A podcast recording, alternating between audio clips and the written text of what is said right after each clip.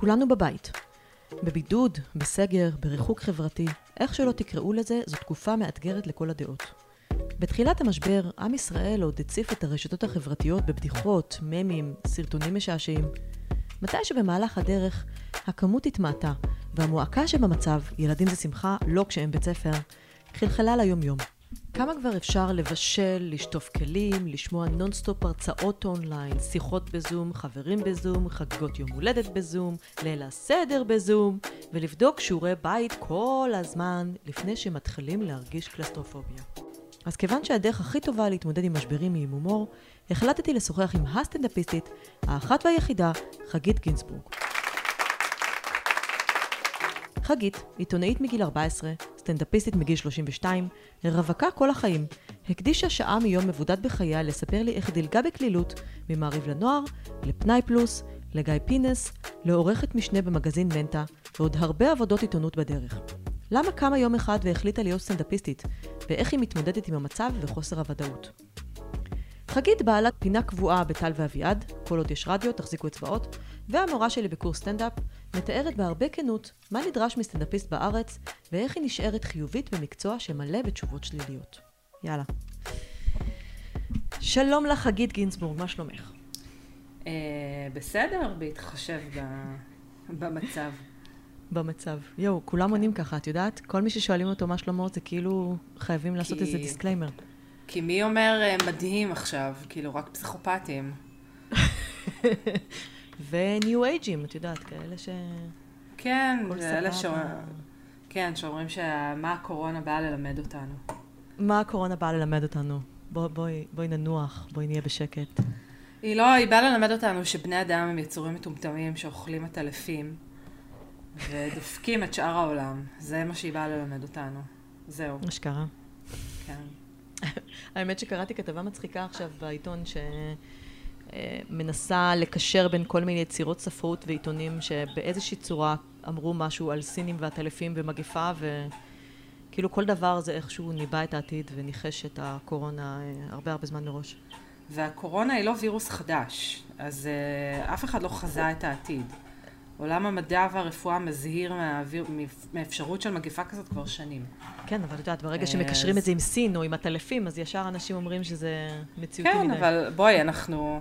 כל מי שהזמין פעם משהו מאלי אקספרס, זה ברור לו שאם תבוא מגיפה עולמית זה יגיע מסין. ייקח לה... ולא, ואגב, לקח לה בדיוק חודשיים להגיע, זה בדיוק כמו חבילה מאלי אקספרס. נכון. יש לך ביצים בבית? יש לי ביצים, וגם יש לי 14 ביציות מוקפאות, אז זה מקסימום, במקרה הכי גרוע. תמיד אוכל להשתמש בהן. טוב, אז אני אה, עשיתי לך קצת מחקר, והאמת שהיה מאוד מאוד מעניין אה, לקרוא את כל מה שכתבו כן. עלייך וכל מה שאמרת על עצמך. ובגדול, בכל תחילת כתבה הייתה עלייך איזושהי קומבינציה של המילים האלו. עיתונאית, סטנדאפיסטית, ארגנטינאית, רווקה. איך את היית מגדירה את עצמך? אמ, עייפה, רעבה, אמ, משועממת ומבודרת. ככה הייתי מגדירה את עצמי כרגע. אה, לא, תראי, הטייטלים האלה, זה, זה בסופו של דבר מה שבחרתי לשים עליו דגש בנוכחות שלי, גם ברשתות החברתיות וגם במדיה. אבל נראה לי שאת יודעת, זה, זה הרבה דברים, כמו כל בן אדם, אין באמת ארבעה טייטלים שיכולים לתחום אותך. כאילו, אני עיתונאית כי זה מה שאני עושה כמעט כל החיים, מגיל 14, ואני סטנדאפיסטית כי זה מה שאני עושה בחמש שנים האחרונות. אני ארגנטינאית כי, כי אלוהים לא אוהב אותי. ומה היה הרביעי? רווקה. אה, רווקה. אה, טוב. טוב, הטייטל. כן, וגם זה. למרות שאני חייבת להגיד שלהיות רווקה בתקופה הזאת של הקורונה, זה ממש סימן שמישהו למעלה, מה זה שומר עליי? כי אם הייתי צריכה עכשיו להתמודד עם בן זוג וילדים, אני חושבת שהייתי זורקת אותם מהחלון. ועוד קומה שמינית, זה לא משהו שצריך לזלזל בו. נכון. אני תכף אזרוק את הכלב שלי שנובח פה. הוא לא נובח ארבעה ימים. פתאום עכשיו הוא התחיל לנבוח. הוא לא שמע בני אדם, מה את רוצה? לא, הוא שומע, הוא כל היום יש לו כורסה משלו במרפסת, כל היום יושב שם. אני לא יודעת על מה הוא נובח. האמת שהקטע הזה של גיל 14 גם היה מאוד מרתק, רק שתדעי לך שבעולם מקביל אני הייתי כתבת במעריב לנוער. אה, אני כן? תמיד רציתי, כשהייתי ילדה תמיד רציתי, וזה מדהים אותי שהצלחת, כאילו, את יודעת, פשוט להגשים את החלום שלי במין הינף יד כזאת. איך, איך זה קרה? אבל למה, רצ... למה לא עשית את זה? לא, לא ידעתי שזה אפשרי. לא, בגיל, בגיל ההוא לא, לא ידעתי שרודפים אחרי חלומות. כן, זה כזה תמיד... ה- אני הייתי מנויה על מעריב לנוער לדעתי מגיל ממש צעיר, לדעתי מאיזה גיל תשע, ו... ותמיד הייתי רואה פרסומות כאלה שהם היו שמים בעיתון, שכל שנה הם היו פותחים אה, מין תחרות כזאת לכתבי נוער, ואני חושבת שהגיל המינימלי היה 14, ואז ברגע שהגעתי לגיל הזה פשוט המצאתי שתי כתבות, כאילו ממש בדיתי. נושאים ורעיונות, אני לא זוכרת על מה זה היה, אבל היה צריך לשלוח שתי, שתי כתבות לדוגמה. אז פשוט שלחתי, זה היה מין, אה, זה גם היה איזה סוג של חלום, אבל אני, זה היה כל כך מזמן והייתי כל כך צעירה שאני באמת לא זוכרת. הייתה לי מורה בכיתה ו' או ז' או משהו כזה, שהיא גילתה כאילו שאני יודעת לכתוב. היה לנו איזה תרגיל בהבעה, והיא קראה את התרגיל שלי ואמרה לי, תקשיבי, את ממש יודעת לכתוב. אה, ככה גיליתי את זה, ואז כזה נוצר החלום הזה של להיות כתבת במעריב לנוער, לא, לא היה לי מושג באמת מה זה. אה, אבל האמת שאני חייבת להגיד שכאילו הדרך שלי עם עיתונות תמיד הייתה מאוד, אה, מאוד קלה. כאילו כל, כמעט כל תפקיד שהתמודדתי עליו בעיתונות קיבלתי, ותמיד היה לי מאוד קל להתברג איפה שרציתי, אז אני חושבת שזה גם הרבה מזל. כאילו, אני יודעת שאני עיתונאית טובה ואני עורכת טובה ויש לי גישה מאוד uh, קלה לטקסטים. כלומר, למדתי לערוך לבד, אף אחד לא לימד אותי לערוך, לא עשיתי תואר. Uh, פשוט היה לי את זה, זה סוג של כישרון, אז תמיד היה מאוד קל, זה זרם מאוד בקלות. האמת שגם זה משהו שאת אומרת הרבה בראיונות. כאילו, אה, את אומרת שאת רוצה משהו, אומרים לך כמה זה לא יעבוד. נגיד הקטע הזה של אי אפשר להתפרנס מכתיבה, או ייקח שנים עד שתרוויחי כסף בסטנדאפ, ואז את פשוט מצליחה בו. אז כאילו, זה, יש תחושה כזאת שיש לך מזל. Um, אני חושבת שזה לא רק עניין של מזל, כמו שיש לי מודעות עצמית די גבוהה, ואני יודעת לכוון לאן שאני, לאן שאני אצליח. כלומר, זה לא שהלכתי לנסות להיות יונית לוי. זה אף פעם לא בא ממקום של אמרו לי שאני לא יכולה, אז אני אעשה דווקא. לא, פשוט גם היה לי מזל, אבל גם, גם, גם נכונות לעבוד קשה, ואני עובדת מאוד קשה, וגם אה, פשוט ידעתי לאן ללכת. אה, זאת אומרת, את יודעת, זה לא שקמתי הבוקר ואמרתי, טוב, אני רוצה להיות דוגמנית של ויקטוריה סיקרט. אז זה די הסתדר. האמת שעולם העיתונות הוא לא אה, רווי בכישרונות אה, כתיבה מדהימים. יש מעט מאוד עיתונאים שגם יודעים לכתוב ב, ברמה כזאת שעורך לא רוצה להתאבד כשהוא מקבל טקסט שלהם, ויש לי, אני מכירה כתבים כאלה. זה כאילו הרבה כזה גם להיות במקום הנכון בזמן הנכון. של הרבה אנשים זה באמת ההגדרה של מזל, תכלס. כן, אני, אני חושבת שכל דבר צריך טיפת מזל, את יודעת. כאילו, בקריירה שלי כן יש לי מזל. בדברים אחרים, את יודעת, זה... יש אנשים שיש להם מזל בזוגיות, ולי יש מזל בעבודות ודברים כאלה. יש מישהו שהיית רוצה לראיין שעוד לא ראיינת? אמ, את קייט ווינסלט. וואו, אני מתה מכירה עליה. אותה? שחקנית. בוודאי. כן, אז אני ממש מאוהבת בה מגיל... גם מהיום שראיתי את טיטניק, אני חושבת שהייתי בת 16, והחלום שלי תמיד היה לראיין אותה. אני לא חושבת שזה יקרה, אבל never say never, כאילו... אמ, ראיינתי כוכבים בסדר גודל שלה, אבל אותה עצמה לא יצא לי לראיין. כשהייתי בת, בת אה, 16, טסתי עם אבא שלי ללונדון, ואני הייתי נחושה בדעתי להשיג כתבה אה, עם קייט ווינסלט, להשיג ראיון עם קייט ווינסלט, ילדה בת 16 מפגרת. נו. וממש, אה, אני לא זוכרת, את יודעת, אני חושבת שאפילו היה אינטרנט, אבל ממש בהתחלה, כשזה עוד היה עושה, את יודעת, שהיית אה, מתחברת לאינטרנט וזה היה עושה צלילים של פקס. של המודם. ו... כן. כן, ואני אני לא זוכרת, אני, אני הגעתי איכשהו לדבר עם הסוכן שלה בלונדון. די. אני לא יודעת איך עשיתי את זה. כן, וממש ניסיתי, ממש ניסיתי לסגור כתבה עם קייט ווינסלט למעריב לנוער. זה לא הצליח כמובן, אבל איכשהו ראיתי באינטרנט איפשהו שהיא אמורה לגור, וגררתי את אבא שלי לאיזה חור בלונדון בשביל ללכת לחפש אותה, והוא זרם איתי, אה, וזה הכי קרוב שהגעתי. אני חייבת להודות גם שבגלל הסטנדאפ, העיתונות די קיבלה מקום שני בחיים שלי, שלא לומר מקום עשירי. אה, זה כבר מין משהו כזה שאני עושה כי אני צריכה להתפרנס, ולא מתוך זה אהבה. כי כשאת עושה משהו כל כך הרבה שנים, כבר די. איך הגיע הדחף הזה לעשות סטנדאפ? אני תמיד הייתי מאוד מצחיקה, אה, מאוד. טוב, אני עפה על עצמי קצת, אבל הייתי מצחיקה, תמיד. תעופי נשמה. כן. אני כבר לא זוכרת מה זה המקצוע הזה. אה, באמת, אני מרגישה שיצאתי לפנסיה. אז הייתי, הייתי מצחיקה, ותמיד כזה, היה לי איזשהו חלום in the back of my mind, אבל אף פעם לא חשבתי שאני אעשה את זה. כשהייתי ממש ממש צעירה, אז אני זוכרת שנבחנתי, את זוכרת שהיה את האקדמיה, האקדמיה לצחוק? כן, כן, כן, כן, נכון.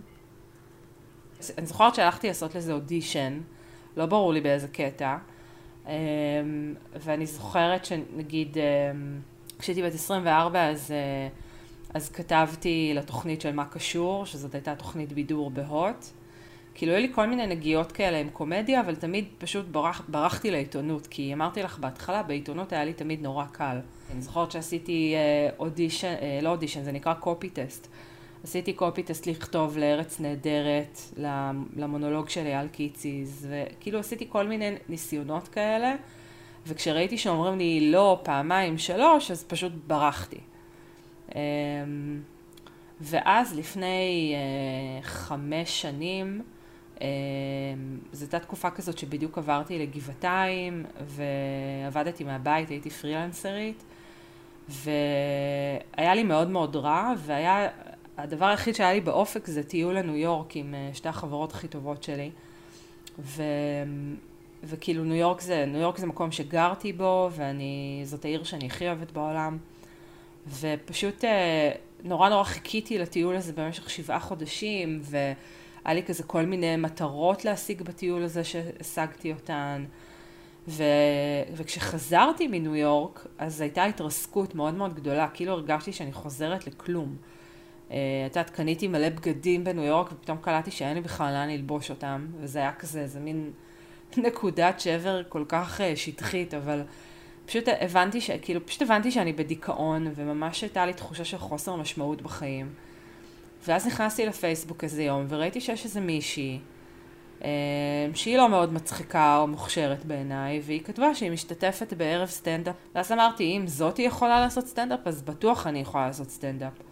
ופשוט נרשמתי לערב ואספתי, אני לא יודעת אפילו מאיזה מקום כאילו זה בא ומאיפה היה לי את האומץ, אין לי מושג, אני פשוט חושבת שזה היה מאיזה מקום של הישרדות, שכאילו הבנתי שאם אני לא עושה את זה, אז, אז אני לא יודעת מה יהיה.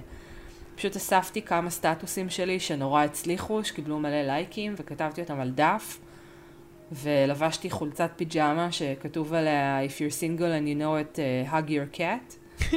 ו... והזמנתי את אימא שלי ואת חברות שלי, ופשוט עשיתי את זה. ואני זוכרת מאוד במעומעם את הפעם הראשונה שהופעתי, את יודעת, זה היה איזה חמש דקות. גם כשאתה מופיע בפעם הראשונה, אז אומרים, זאת הפעם הראשונה שלה וזה, אז הקהל נורא נורא מפרגן. ופשוט עליתי ועשיתי את זה והרגשתי שזה כאילו, איפה זה היה עד עכשיו. ומשם יצאתי לדרך שאין, לא ברור לי איך אני ממשיכה לעשות את זה עד היום. כאילו באמת, לפעמים כשאני מסתכלת על הדרך שעברתי, אין לי מושג איך לא נשברתי 300 פעם.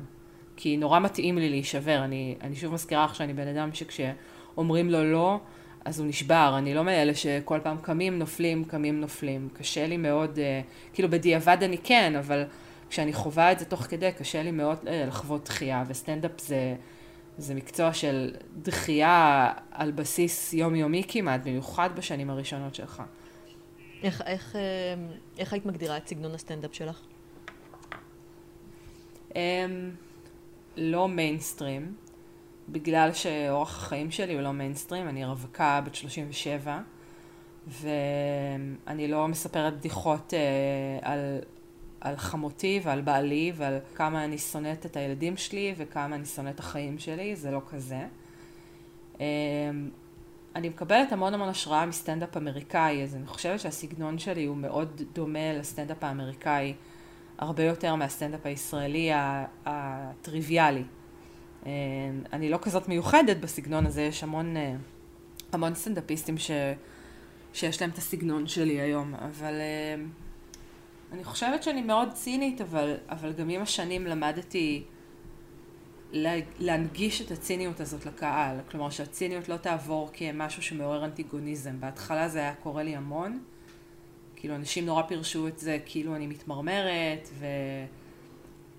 וכאילו הכל בא ממקום רע. והיום זה, היום כאילו הקהל מבין שאני צוחקת גם איתו וגם עם עצמי.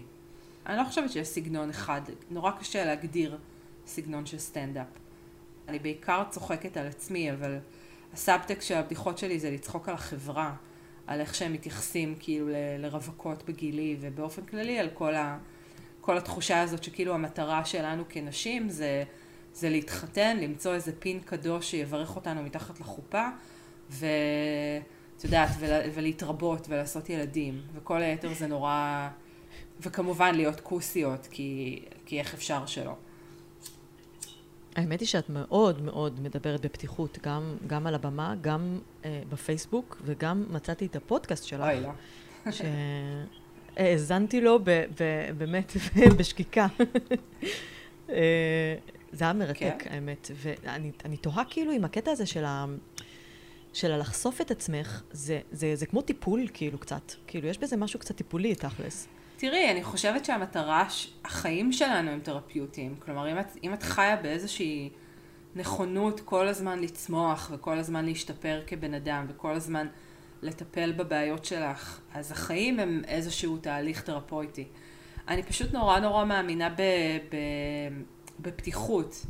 כלומר, זה לא שאני מדברת על הכל, אה, יש המון דברים שאנשים לא יודעים עליי, אה, אבל אני לא מאמינה בלהסתיר, אני חושבת שאם את רוצה להיות יוצרת, וזה לא משנה באיזה תחום, את לא יכולה להסתתר, בטח לא להתבייש בפגמים שלך או בכאבים שלך, כי אם את מתביישת, או אם את מסתירה משהו, אז, אז יש משהו לא אותנטי, במיוחד בסטנדאפ. אה, ונפגעתי הרבה, הרבה פעמים, ו, ושילמתי מחיר לא פשוט על, ה, על החשיפה שלי, כי אנשים מפרשים אה, פגיעות כחולשה, והם לא מבינים שזה בדיוק ההפך. אם אתה מרשה לעצמך להיות פגיע, אתה יותר חזק מכל אדם שלא מרשה לעצמו להיות פגיע. אה, את מצטטת לי את ברנה בראון אה, עכשיו. כן? אני לא יודעת, יש מסרים ששתולים לי במוח. אבל תשמעי, זה נכון. זה פשוט נכון. אה, אתה יכול, אני גם חושבת שאנשים לא מבינים שבתור בני אדם אנחנו מזהים אחד בשני את החולשות גם בלי שיאמרו דברים. אני, אני יכולה לעמוד מול בן אדם ולראות בדיוק מה הוא מנסה לשדר לעולם ומה הוא באמת.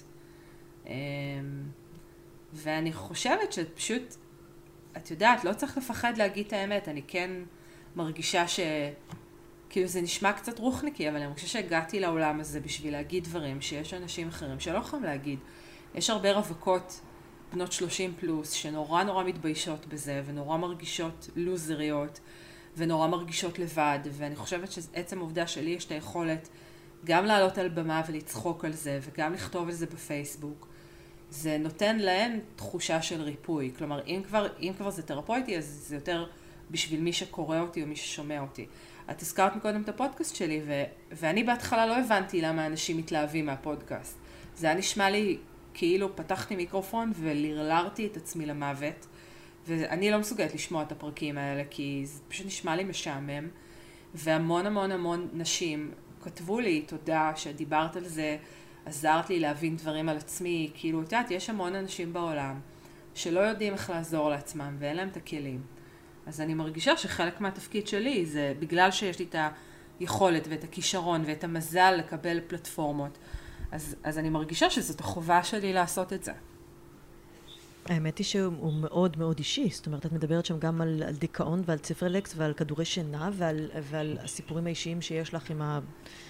אה, החבר שהיה לך בזמנו, כאילו, יש שם הרבה, הרבה חומר מאוד מאוד מאוד אה, כן. פרטי, כאילו... אבל שום דבר ממה שאני חווה הוא לא, כלומר, הוא לא משהו שאף שאני חוויתי ראשונה. את יודעת, כולם חוו את זה. כולם חוו דיכאון, כולם חוו חרדה, כולם חוו שברון לב, כולם חוו, אה, אולי לא כולם חוו בגידה על ידי בן זוג, אבל, אבל בגידה כקונספט זה משהו שכולם חוו בשלב כזה או אחר של החיים שלהם. את יודעת, באיזשהו מקום, אני לא רואה שום סיבה למה לא לדבר על זה.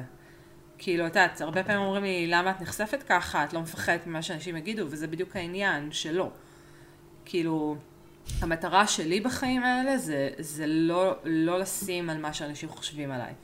ו- וככה אני מתרגלת את זה, בזה שאני חושפת את הדברים שהכי כואבים לי. ברגע שאתה חושף אותם ומדבר עליהם, הכוח הוא בידיים שלך. את יודעת, זה, זה כמו להסתובב עם איזה סוד שמכביד עליך ו- ומוריד אותך למטה, וברגע שאתה מוציא אותו לעולם, אז אין לו כוח עליך יותר. אז על מה, את יודעת, אז מה, אני אשב ואני אדבר על מה? על טיפים לאיפור, ועל איך להתלבש, ועל מה להזמין מאסרוס? גם על זה אני יכולה לדבר, כי אני, זה גם חלק מהחיים שלי. אבל לא. אני אומרת את זה גם לכל כל התלמידים שלי ולכל החברים שלי בתחום, גם בעיתונות וגם בסטנדאפ. אם אתה רוצה להיות בולט, ואם אתה רוצה להיות מיוחד, אתה פשוט חי... הדרך היחידה שלך לעשות את זה, זה להביא את עצמך. כן, האמת שאת יודעת, כאילו, אם, אם אני מסתכלת על זה בתכלס, כאילו, בעיניי את מאוד אמיצה, אבל תכלס מבחינתך את פשוט חיה את האמת שלך. כן, לא, אני מבינה למה זה נתפס כאומץ, כי התפיסה שלנו היא שלהפך צריך להסתיר. אה, אבל שוב, התפיסה הזאת של להסתיר, זה, זה כאילו לבוא ולהגיד, אוקיי, את סובלת מדיכאון, את צריכה להתבייש בזה. תתביישי בזה ותסתירי את זה. נכון, כן, ואין במה להתבייש. כאילו מה, אני, אני, אני סובלת מהפרעות אכילה ומדימוי גוף נמוך. אני היחידה שסובלת מזה? לא, אני לא מכירה אף אישה בעולם שלא סובלת מזה ברמה כזאת או אחרת. אני חושבת שהכוח שלי הוא בזה, את יודעת, היום אם מישהו יבוא ויגיד לי, חי חי חי, את רווקה ו- וזה, הוא לא יכול לפגוע בי.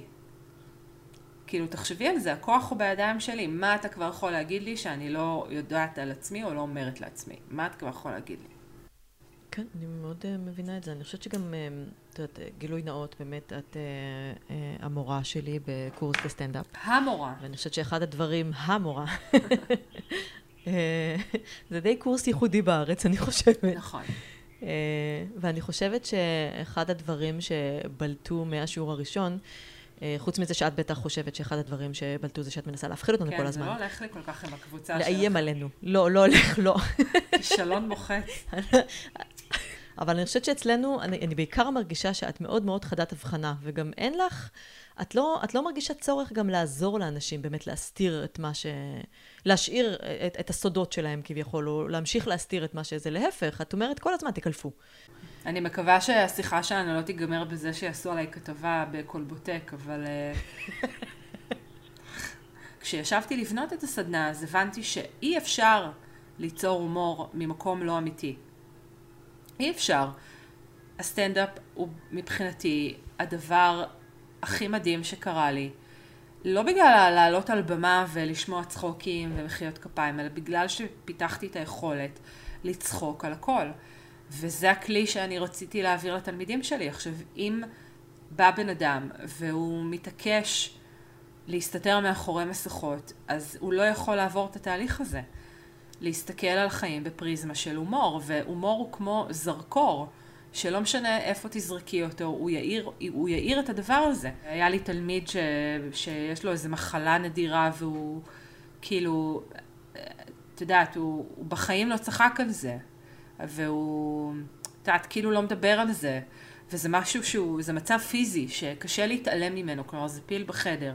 וכשהוא עלה לעשות את התרגיל בשיעור שעשיתי לו, שעשיתי לכיתה הזאת, mm-hmm. זה היה שיעור, סדנת אורח כזאת, אז הוא התחיל לדבר בכלל על איזה משהו לא קשור. אז אמרתי לו, סליחה, כאילו, מה, מה קורה? מה... ונתתי לו את כל הזמן שהיה צריך בשביל לומר לי, אני לא יכול לצחוק על זה. כאילו, זה מצב רפואי שהוא הולך איתו כל החיים. אמרתי לו, אני אתן לך את כל הזמן שאתה צריך בשביל למצוא בדיחה אחת. והוא חשב וחשב וחשב, ולקח איזה, לדעתי, חמש דקות של דממה מוחלטת, כשהבחור הזה עומד על הבמה. ואת יודעת, והיה כאילו מתח בחדר, ואני הרגשתי שלכולם נורא נורא לא נעים, כאילו כולם רצו שאני אעזוב אותו, ואמרתי לעצמי, זאת, זאת ההזדמנות של הבן אדם הזה, לקחת את הדבר הכי כואב בחיים שלו, ולגלות שאפשר לצחוק עליו, ואחרי חמש דקות הוא סיפר על זה בדיחה. ותוך כדי שהוא סיפר את הבדיחה, הוא בכה. צחק ובכה, וכל הכיתה התחילה לצחוק ולבכות, וזה היה רגע מדהים. והוא כתב לי אחר כך שזה הדבר הכי מדהים שמורה עשה בשבילו. אני מלאת הערצה עכשיו. לא, אין מה להריץ. כאילו הומור זה מין משהו כזה שאנשים חושבים שאו שיש לך את זה או שאין לך את זה. עכשיו, במידה מסוימת זה נכון. יש אנשים מצחיקים מטבעם ויש אנשים שלא. אבל היכולת להסתכל בהומור על חיים, זה משהו שאתה יכול ללמוד אותו. איך זה עוזר לך עכשיו? אני פחות במקום של צחוקים כרגע, בהתחלה מאוד צחקתי על הכל, כי זה היה נראה לי מגוחך. הכל היה נראה לי מגוחך, כאילו הפאניקה של ההורים, מזה שלילדים אין מסגרות, וההיסטריה של כולם וזה, ויש הרבה דברים נורא נורא מצחיקים בקורונה. אבל היום אני, זה, זה פחות ממקום של הומור, כמו יותר ממקום רגוע. אני חושבת שבאיזשהו שלב כשאתה רגיל להסתכל על הדברים בהומור, אז אתה גם הרבה פחות נלחץ מדברים. אז זה פשוט לפעמים עוקף את, ה, את השער הזה של ההומור ומגיע ישר לרגיעה. זה פשוט נותן לך איזושהי הסתכלות יותר חיובית. וכש, וכשיש הסתכלות שלילית, אז, אז אני גם יודעת לצחוק על זה. כאילו, את יודעת, כולם נורא ממורמרים, כולם נורא כועסים. עכשיו, על מי אתם, על מי אתם כועסים? על מי יש לכעוס? על, על וירוס? כאילו, על מה, אתם, על מה אתם רוצים לכעוס? הווירוס, כאילו, זה לא שאם תצעקו עליו הוא יענה לכם. זה לא ישות, זה וירוס. אפשר לכעוס על, כאילו, על, על המצבים שנוצרו בעקבות הקורונה והמדינה וה, המקסימה שאנחנו חיים בה. אבל, אה, אבל גם, את יודעת, מצחיק אותי שאנשים כותבים פוסטים מממנים אותם, ממענים אותם לביבי. מר בנימין נתניהו היקר, אני ממש מדמיינת את נתניהו יושב בחמ"ל של הקורונה בבית ראש הממשלה. עצרו רגע שנייה הכל, יש לי פה נוטיפיקציה משאול מקריית אונו, רגע בוא נראה מה שאול. כאילו הלכנו על הזין שלהם, אז מה אתם כאילו, מה אתם יושבים, כותבים לליצמן פוסטים בפייסבוק, ממש, הוא לא יודע שיש דבר כזה פייסבוק, הוא לא יודע שזה קיים, מה אתם כותבים לו פוסטים? את יודעת, מתייגים את ביטוח לאומי, מתייגים את נתניהו, בסדר. כאילו... דווקא ביטוח לאומי עונה לפי דעתי. כותבים לך, אה, אנא שלחי לנו הודעה פרטית ונשמח לעזור. כל מיני שטויות, כאילו, אתה יודע, שט... הכל שטויות, הכל מגוחך. פתאום יש דולפינים בוונציה. כאילו, זה מגוחך. זה לא אמיתי, דרך, יודעת, אגב. אני יודעת, זה היה fake news. אבל הראו איזה חוף ים איפשהו, מלא צבות ים שיצאו להטיל. עכשיו, את יודעת, אה, זה מצחיק נורא, כי כאילו אף אחד בפלנטה הזאת לא סובל אותנו. כולם מתים שאנחנו נלך מפה. אני אומרת לך, אני מדמיינת איך אנחנו לא פה, ונכנסים חבורה של דולפינים, ולובשים לי את הבגדים מזרה. ואת יודעת מה? אני מאחלת להם שזה מה שיהיה. אז כמה זמן את כבר בבית בעצם? כי אני זוכרת שהייתה לך איזו הפחדת קורונה לפני כמה שבועות. כן, היה, היה איזו סיטואציה עוד לפני שהתחיל כל הבלגן, כאילו שממש היה, לפני שכולנו היינו בבידוד והיה את כל האיסורים, אז היה סטנדאפיסט אחד שהגיע אחרי שהוא חזר, אם, אם אני לא טועה זה היה מאיטליה או מחו"ל איפשהו, חזר והיה אמור להיות בבידוד ו... והוא לא היה, הוא בא לחדר אומנים, אז כאילו היה איזה יומיים כזה שפחדנו שאני צריך להיות בבידוד, אבל בסוף לא, לא קרה כלום, ואז כל העולם נכנס לסגר, אז תכלס אני, אני בסגר, אה, לדעתי שלושה שבועות. ב-12 למרץ הייתה לי הופעה אחרונה, שהייתה הופעה אפית. זו הייתה הופעה מדהימה, אני כל כך שמחה שהיא הייתה, לפחות אה, נפרדתי יפה מהסטנדאפ. כן, את לא מאמינה שזה יחזור שוב? לא, ברור שזה יחזור, אבל אלוהים יודע מתי. תחשבי שאני רגילה להופיע מינימום של שלוש פעמים בשבוע, מינימום, כבר חמש שנים. לפעמים גם אני מופיעה שש או שבע פעמים בשבוע. ואני כבר, ואני כבר כמעט חודש לא הופעתי. זה, זה כאילו אתה מתנתק מה, מהזהות שלך כסטנדאפיסט. אני, יש לי לפעמים הבלחות כאלה של, באמת אני עולה על במות מול 500 איש ו, ומדברת למיקרופון, כאילו זה נראה לי כאילו זה שייך לחיים אחרים, מוזר מאוד. אני יכולה להעיד שכן, כי אני ראיתי אותך אה, בערך. לא, לא, אני יודעת שזה קרה ולא דמיינתי את זה. שבוע לפני שהפסקת להופיע. אני יודעת שלא דמיינתי את זה, אבל עדיין זה הזוי. זה משהו שקשה לי לחשוב עליו, כי ממש היה איזה, ראיתי איזה סרט שבוע שעבר, שיש שם אה, איזה סצנה שמישהי עולה ועושה סצנה, ופשוט התחלתי לבכות. כאילו פתאום זה איזה קול, זה איזה, פתאום את רואה, זה כמו לראות את האקס שלך בטלוויזיה, האהבה שאיבדת. כאילו... The one that got away. בדיוק, the one that got away. זה ממש ככה, כאילו, פתאום הסתכלתי ואמרתי, oh my God, oh כאילו, כן, זה חסר. אז מדחיקים. כן, גם זאת אה, טכניקה. אמ, בואי נדבר רגע על אה, נשי ותהני. אני ראיתי הרבה, ותמיד זה עצבן אותי הקטע הזה שתמיד אומרים, נשים לא מצחיקות וכל מיני דברים כאלה. וגם ראיתי איזשהו ציטוט מכתבה שעשו עליכן בהארץ, שהיה שם איזה משפט שממש ככה הדליק אותי. זה היה אנשים שעלו על הבמה הצנועה של המועדון במטרה מוצהרת להוכיח שבחורות יודעות להצחיק. אני לא יודעת מי זה הכתב הזה, אבל בא לי להחטיף לו כאפה. איך החלטת להקים את הליין הזה? מעניין מי כתב את זה, אני לא זוכרת את הכתבה הזאת. מרת אמ, משהו, אני לא הצלחתי להגיד את השם משפחה שלו, לקרוא את השם משפחה שלו.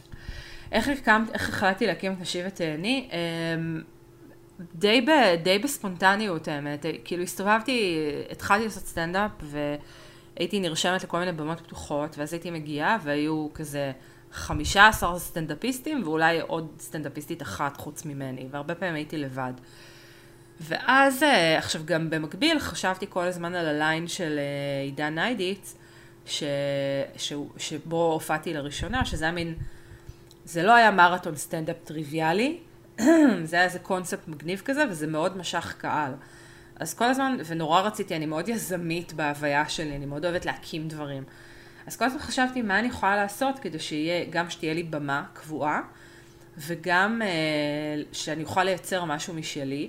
ואז פתאום קלטתי שהדבר שהכי צריך זה אוסף של נשים, זה ערב של נשים.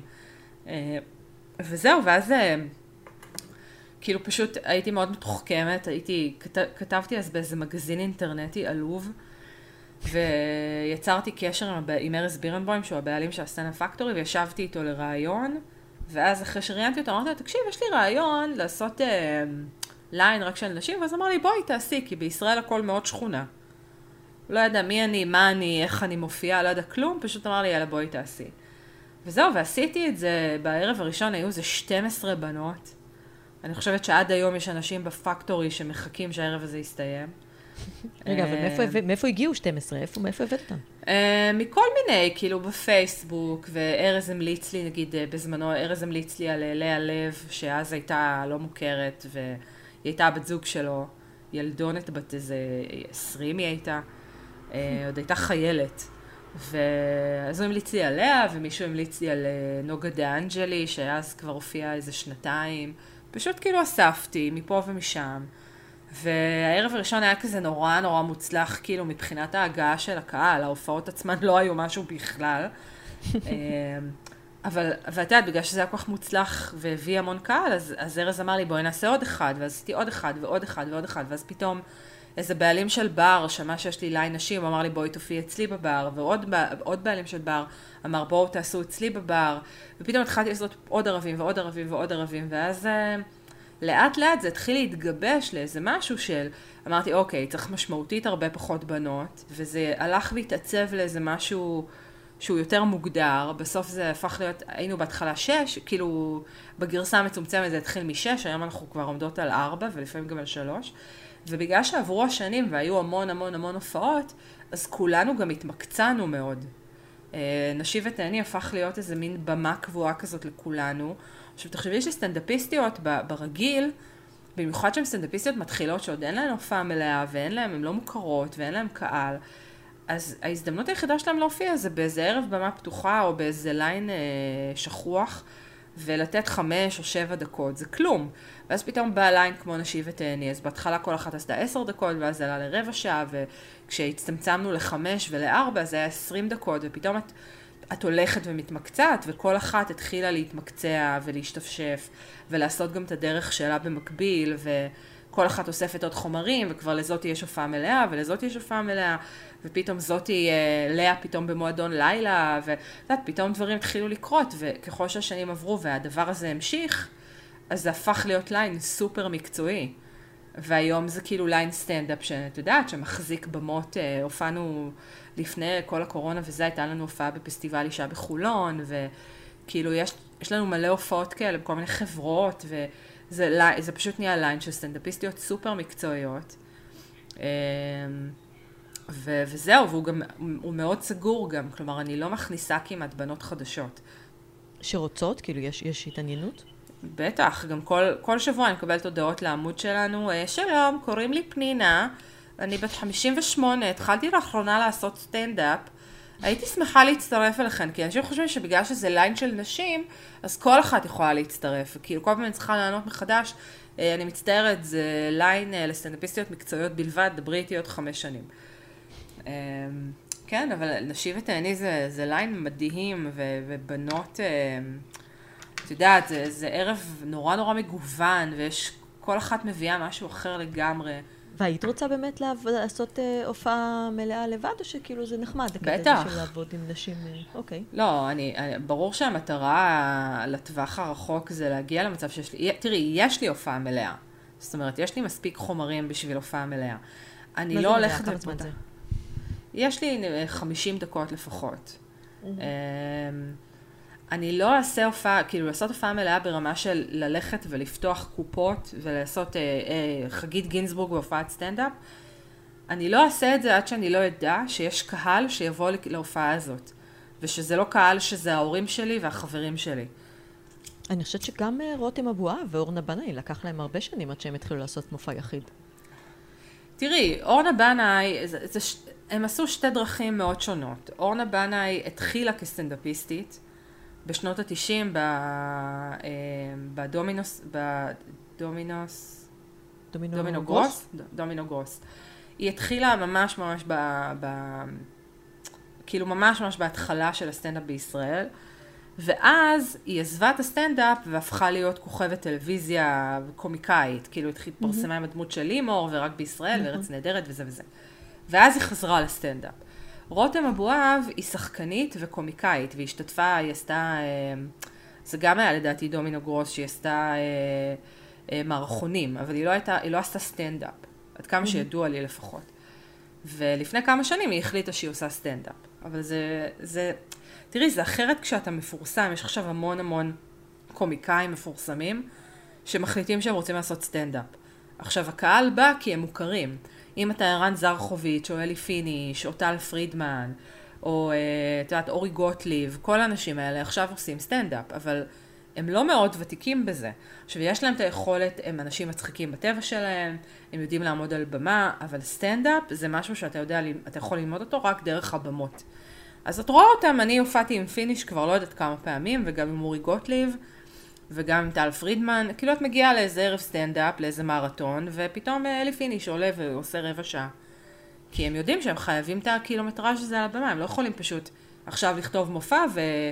ולעלות איתו. הם חייבים, אם הם רוצים להיות סטנדאפיסטים אמיתיים, הם חייבים, אה, הם חייבים לעשות את זה כמו שצריך. ול... ויש להם את השכל לעשות את זה. את יודעת, אסי כהן רץ עכשיו עם מופע סטנדאפ בדמות של שאולי. והוא הולך לקומדי בר ולסטנדאפ פקטורי ולקאמל קומדי קלאב ועולה במרתונים כשיש מועדונים והופעות. הוא בא והוא הוא, הוא עושה את העבודה. הם לא סתם עולים על במה. אבל זה, כל, זה מסלולים מאוד מאוד שונים. לעשות סטנדאפ זה לעמוד ולדבר על עצמך ולהיות חשוף ולהיות באינטראקציה עם קהל ולדעת לקרוא חדר ולדעת להרגיש את האנרגיה שיש בחדר וזה, אתה יכול להיות uh, הקומיקאי הכי מפורסם בעולם, זה לא אומר שאתה יכול להיות סטנדאפיסט. Um, בואי נדבר על um, פרשת ההטרדות המיניות שהייתה לפני חודש וחצי והקורונה מחקה לגמרי מהתודעה. תראה, אני לא אשקר, אין לי יותר מדי כוח לדבר על זה. אני אתן לך את זה בתמצית. Uh, לפני, uh, אני לא זוכרת כבר מתי זה היה, חודשיים או משהו כזה, נפתחה קבוצת פייסבוק רק לסטנדאפיסטיות. ומישהי שם העלתה פוסט על הטרדות מיניות, ואז התחילו לצאת כל מיני דברים. וכל מיני בנות סיפרו על אה, סטנדאפיסטים או מנהלי ליינים או מנהלי מועדונים שהטרידו אותן. היו כמה שמות שחזרו על עצמם, וככל שעלו והציפו עוד דברים, הבנו שיש גם אחד שהוא אה, אנס, והבנות שנפגעו לא רצו ללכת להתלונן, וראינו שהבעלי מועדונים זה לא מעניין אותם בכלל. אה, חלקם גם ידעו על מה שקורה ועדיין נתנו למטרידנים להופיע ולעבוד. ואז החלטנו לפוצץ את זה. אז uh, חלקי, כאילו, אתה יודעת, אני לא אתחיל להגיד מי עשתה מה, אבל יש איזה קומץ של בנות, שאני ביניהן, דיברנו עם עיתונאיות, עשינו את מה שצריך. ו... וזהו, וזה התפוצץ. יצאה כתבה במקום הכי חם בגיהנום של שרון שפורר, ויצאה כתבה במאקו של אה, ליאת בר סתיו. ומשם זה פשוט התפוצץ, והיינו ממש בשיא, כבר של להתחיל להזיז דברים ולשנות דברים, ואז אה, קרתה הקורונה, ועכשיו למי אכפת? האמת שאני אה, בעיקר נחשפתי לזה, כאילו אני גם קוראת את המקום הכי חם בגיהנום, אבל אני נחשפתי לזה בגלל הפוסט שאת העלית בפייסבוק אחרי זה. שבאמת... כן, זאת אה, הסיבה שהעליתי את הפוסט. כן, כדי שאנשים יחשפו. כן, זה עשה המון המון באז והמון רעש. זה גם התחיל קצת לשנות דברים בסטנדאפ, אבל אני מרגישה שזה קרה בחיים אחרים. באמת, אה? כאילו, אני לא יודעת מה יהיה כשנחזור, לא יודעת מי יזכור את זה, אבל אה, בואו, את יודעת, ברגע שה, שהשגרה תחזור, אינשאללה, אז אנחנו נתחיל, אה, נתחיל מחדש, את יודעת, או נמשיך מאיפה שהפסקנו. את מרגישה שיש לך אחריות מסוימת בגלל שאת בעצם כל כך הרבה שנים שם ובאמת...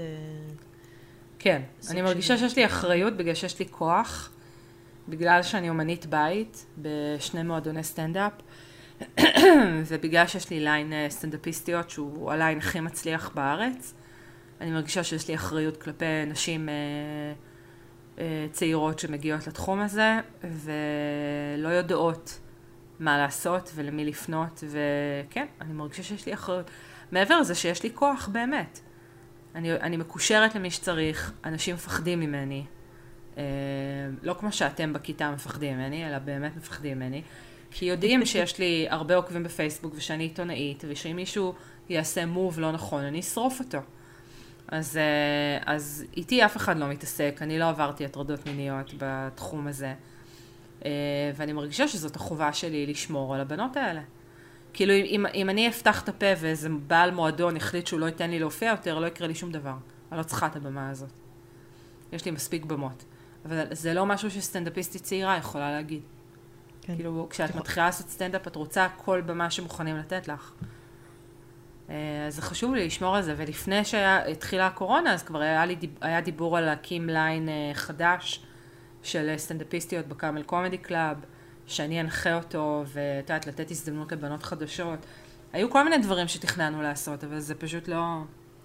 כרגע הכל אה, מוקפא, כמו שאר העולם. אני רוצה רגע לקרוא לך איזה משהו שאת כתבת בפייסבוק ב-30 למרץ, זה לא מזמן, אז את זוכרת. בגדול, אה, זה הסתיים ב... אה, לקחו ממני את רוב הדברים בי שעשו אותי אני, אבל זה רק מבחוץ, אני עדיין פה, אני אהיה בסדר. ואחרי כל הדברים שקראתי, שאמרת, גם בפייסבוק, גם שהקשבתי לפודקאסט שלך, אני חושבת שבסופו של דבר, אמ, את בן אדם די אופטימי מטבעך. את מסכימה איתי? אמ, אני אופטימית עם עבודה. אני צריכה לעבוד בזה. הנטייה, הנטייה הטבעית שלי להיות שלילית. אמ, אבל אני עובדת על זה. שהודיעו לי בשבוע שעבר שאני מוצאת לחל"ת, אני עורכת משנה של אה, מנטה, של מגזין מנטה בידיעות אחרונות. והייתי בטוחה שלא יוציאו אותי לחל"ת, כי אני העורכת משנה, אני המספר 2 של המגזין. well, זה לא מה שקרה. וכשהודיעו לי את זה, זה באמת, לקחו ממני את הדבר האחרון. לפני שהגיעה הקורונה, היו לי הופעות של נשי ותהני, הופעות סגורות שהזמינו ממני לפורים וליום האישה, שהן הופעות רק שלי. היה לי את כל ההופעות שלי בקאמל, היה לי הופעות עם דודו ארז כי אני המחמם, המופע חימום שלו. אמ, היה לי אה, לקוח מאוד גדול שאני מייצרת לו תוכן, היה לי את הסדנה איתכם, היו לי מלא מלא מלא דברים, ואת מנטה שזה כאילו ה day job שלי. ולקחו לי את הכל חוץ ממנטה, ואז כשגם מנטה נלקח ממני, אז את יודעת, התגובה המיידית שלי הייתה, oh my god, oh כאילו לא נשאר לי כלום. ו, וישר התקשרתי לאבא שלי באיזה מין פאניקה, ואז הוא אמר לי, מה את בפאניקה? הכל בסדר. כאילו, אני פה, את לא לבד, הכל בסדר, כאילו, וזה חל"ת, הכל בסדר. ואז אמרתי, וואלה, באמת, הכל בסדר. כאילו, מה, את, את יודעת, את מסתכלת על הרשימה של כל הדברים שהעסיקו אותך ממש עד לפני דקה. ופתאום זה נלקח וזה נלקח וזה נלקח וזה נלקח, ואני לא מדברת אפילו על ההשלכות הכלכליות. אמ, אז את יודעת, התגובה המיידית והאנושית היא פאניקה. כאילו, רגע, לקחו לי את כל מה שיש לי. אבל לא לקחו לי את כל מה שיש לי, כי אף אחד לא יכול, שום קורונה לא יכולה לקחת לי לא את הכלב שלי, ולא את ההורים שלי, ולא את החברים שלי, ואת יודעת, ולא את עצמי. כאילו, הקורונה יכולה לקחת ממני את הכישרון להצחיק, או את הכישרון לכתוב? לא. אז לקחו ממני את הטייטלים שלי כרגע. אבל יהיה בסדר, אבל, וזה, אבל זה תהליך חשיבה כזה, זה לא באופן מיידי. אה, וזה משהו שאני מתרגלת אותו המון המון שנים, כי הכי קל להיות פסימי. את יודעת, הכי קל לחשוב על ה-worst case scenario, אבל זה עוד אשליה שאנחנו נותנים לעצמנו, שיש לנו שליטה. אם את תהיי שלילית ואת תצפי לגרוע ביותר, אז, והגרוע ביותר הזה יקרה, אז את תחשבי שהייתה לך איזושהי שליטה על זה. אבל זה לא נכון. אין לך שליטה. אז אני לא אופטימית ואני לא פסימית, אני פשוט מנסה לחיות one day at a time ולקבל את הדברים כמו שהם. כי אין לנו משהו אחר, אין לנו, במיוחד בתקופה הזאת, אין לנו אופציה אחרת. האמת שאני חושבת שנשאר רק להגיד הללויה. נכון. לחיות, כן, לחיות בדיוק יום ביומו. יש לך עדיין את טל ואביעד, אז זה מצוין. אני מאוד מקווה שהם יישארו, אני גם כל יום ראשון אומרת להם את זה, תקשיבו, אם אתם, אם התוכנית הזאת מפסיקה, אני קופצת. אה, באמת, הייתה לי שיחה עם אביעד לפני איזה שבוע, ואמרתי לו, אם, אם אתם לא תהיו יותר, זה הסוף שלי. אבל את יודעת מה, גם אם ייקחו לי את טל ואביעד, אני אהיה בסדר. באמת שכאילו התקופה הזאת רק מחדדת לי משהו שהבנתי מזמן, שאני לא תלויה בשום דבר חוץ מבעצמי. זה ממש ממש חידד לי, כי לקחו לי את כל הדברים שנורא נורא פחדתי לאבד. ואני פה, אני עדיין פה, אני עדיין אני. תודה לאל. טוב, אה, חגית, תודה רבה רבה לך, שהקדשת לי ככה שעה ומשהו... אה, בכיף. האמת, מאוד נהניתי מהשיחה. גם אני נהניתי מאוד לדבר על עצמי, זה אחד הדברים שאני חייבת לעשות בעולם. ואפילו לא היית צריכה לשלם בשביל זה עכשיו. כן, זהו, אפשר לקבוע עוד פעם, שבוע הבא? שבוע הבא שוב, באותה שעה. אני נשבעת שלא הכתבתי לחגית מה לומר, אבל איכשהו מרגיש שכל הראיונות שלי בתקופה האחרונה מסתיימים עם אותו מסר. חיו מיום ליום, תמצאו את הדברים הקטנים שעושים אתכם מאושרים, כמו שהרדיו עושה אותי. דיסטו של פס. מסתבר אגב שזה פתגם פרסי. ואם בא לכם להקשיב לפודקאסט של חגית, באמת הצצה מרתקת לחיים של אישה מעניינת בעלת הרבה רבדים, חפשו באפליקציית הפודקאסטים החביבה עליכם, ציפרלקס וכל הזירו. תודו לי אחר כך. עד הפעם הבאה, בתקווה אחרי הקורונה, כאן נטע שוורץ, ביי! thank you Thank you